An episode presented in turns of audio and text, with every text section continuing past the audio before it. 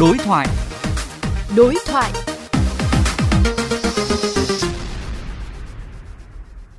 Thưa quý vị, thời gian gần đây xuất hiện khá nhiều các video clip ghi lại hình ảnh người vi phạm chống đối lực lượng chức năng khi bị yêu cầu kiểm tra, xử lý hành chính. Đáng nói, một số hành vi chống đối có dấu hiệu không phải một phát.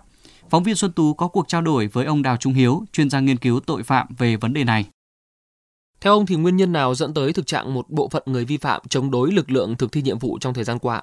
Trong những năm gần đây thì tình trạng chống người thi hành công vụ rất là phức tạp. Nguyên nhân cần phải nhìn nhận từ hai phía.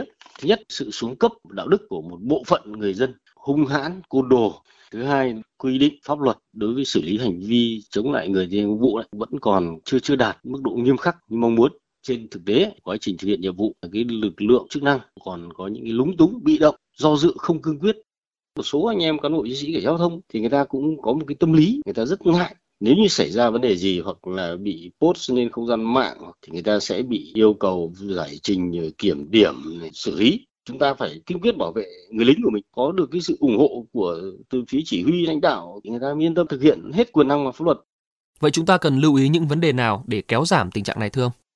Trong cái công tác tuyên truyền phổ biến giáo dục pháp luật về giao thông thì chúng ta cũng mới chỉ tập trung vào cái chuyện là tuyên truyền phổ biến luật thôi. Cái mảng pháp luật về xử lý cái người mà mà có hành vi chống đối lại cái giao thông thì chúng ta lại chưa đề cập. Và thủ phạm giấu mặt, hết sức nguy hiểm, làm lây lan tình trạng chống người thi hành công vụ. Đó chính là sự phát tán trên không gian mạng. Những clip ghi hình các cái hành vi chống lại cảnh sát giao thông, chê bai diễu cợt, làm xấu hình ảnh của lực lượng công an nhân dân, nó sẽ làm cho người khác cảm nhận hành vi đó là cần thiết, là đúng. Xin cảm ơn ông.